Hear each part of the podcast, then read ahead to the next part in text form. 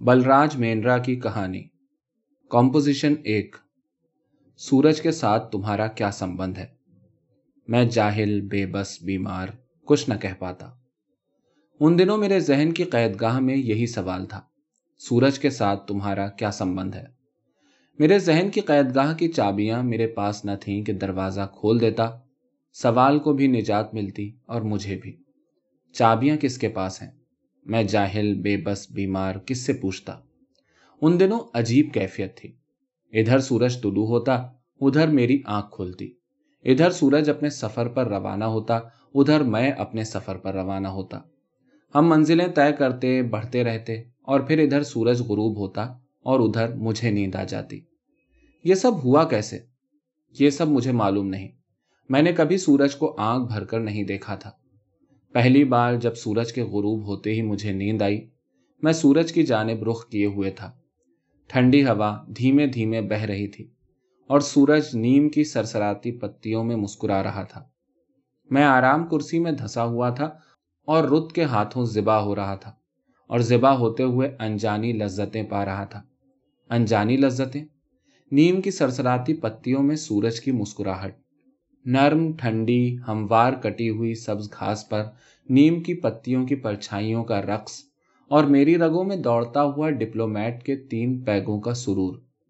اور پھر نیم کی پتیوں میں مسکراتا ہوا سورج دھیمے دھیمے نیچے اترنے لگا۔ میں کرسی کھینچ کر نیم کے تنے کی اوٹ میں بیٹھ گیا۔ سبز گھاس پر پیلی دھوپ پچھی ہوئی تھی۔ اور پھر پیلی دھوپ کی چادر دھیمے دھیمے سمٹنے لگی۔ میرے ہاتھ پاؤں ڈھیلے پڑنے لگے، میری آنکھیں موندنے لگی اور پھر دھوپ کی آخری کانپ سمٹ گئی اور مجھے نیند آ گئی۔ اور پھر جب میری آنکھ کھلی، زرد، اداس سورج مشرقی افق پر مسکرا رہا تھا۔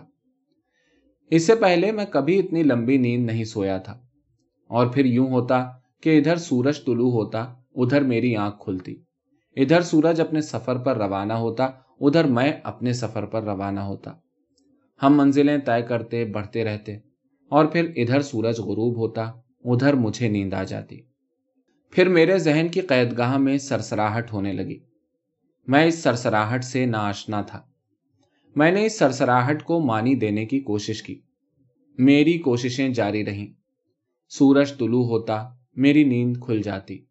سورج غروب ہوتا، مجھے نیند آ جاتی۔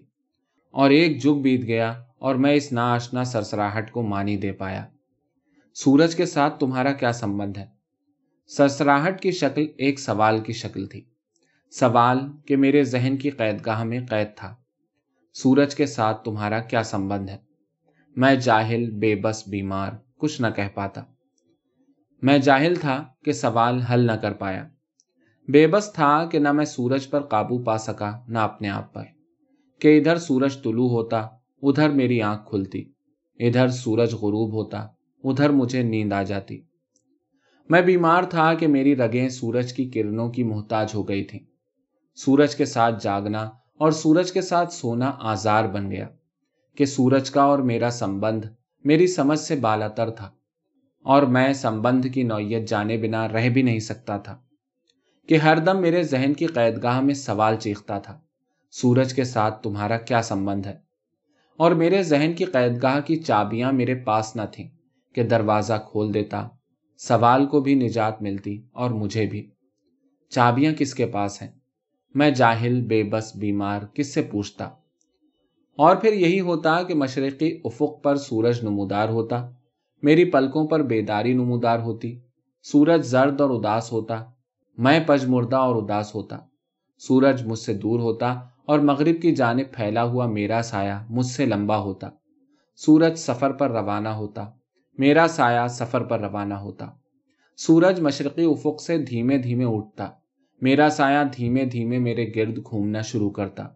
سورج میرے قریب آتا۔ میرا سایہ سکڑ جاتا۔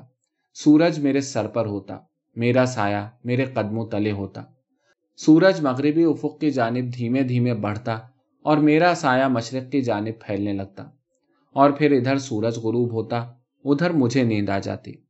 کیا سورج اور میرے سمبند کی گرہ میرا سایہ ہے؟ میں سمبند کی بنیاد جاننے کا جتن کرتا۔ کیا میرا سایہ میرا سایہ ہے؟ میں ثابت قدم نہ رہ پاتا۔ کیا میرا سایہ سورج کا سایہ ہے؟ کیا میں اور سورج جڑواں بھائی ہیں؟ ہر بار میں جان پایا کہ میں جاہل ہوں، بے بس ہوں، بیمار ہوں۔ لیکن میری جہالت، بے بسی اور بیماری میری مشکلوں کا حل نہ تھی۔ اور پھر ایک دن کہ سورج محو سفر تھا، میں محو سفر تھا، میرے کان میں اجنبی ہوا نے چپکے سے کہا، میرے نادان دوست، تم سورج اور سائے کا مرکز ہو۔ سورج اور سایہ تمہارے گرد گھومتا ہے۔ اور پھر یوں ہونے لگا کہ ادھر میری آنکھ کھلتی، ادھر سورج طلوع ہوتا۔ ادھر میں سفر پر روانہ ہوتا، ادھر سورج سفر پر روانہ ہوتا۔ ہم منزلیں طے کرتے، بڑھتے رہتے۔ اور پھر ادھر مجھے نیند آتی ادھر سورج غروب ہو جاتا۔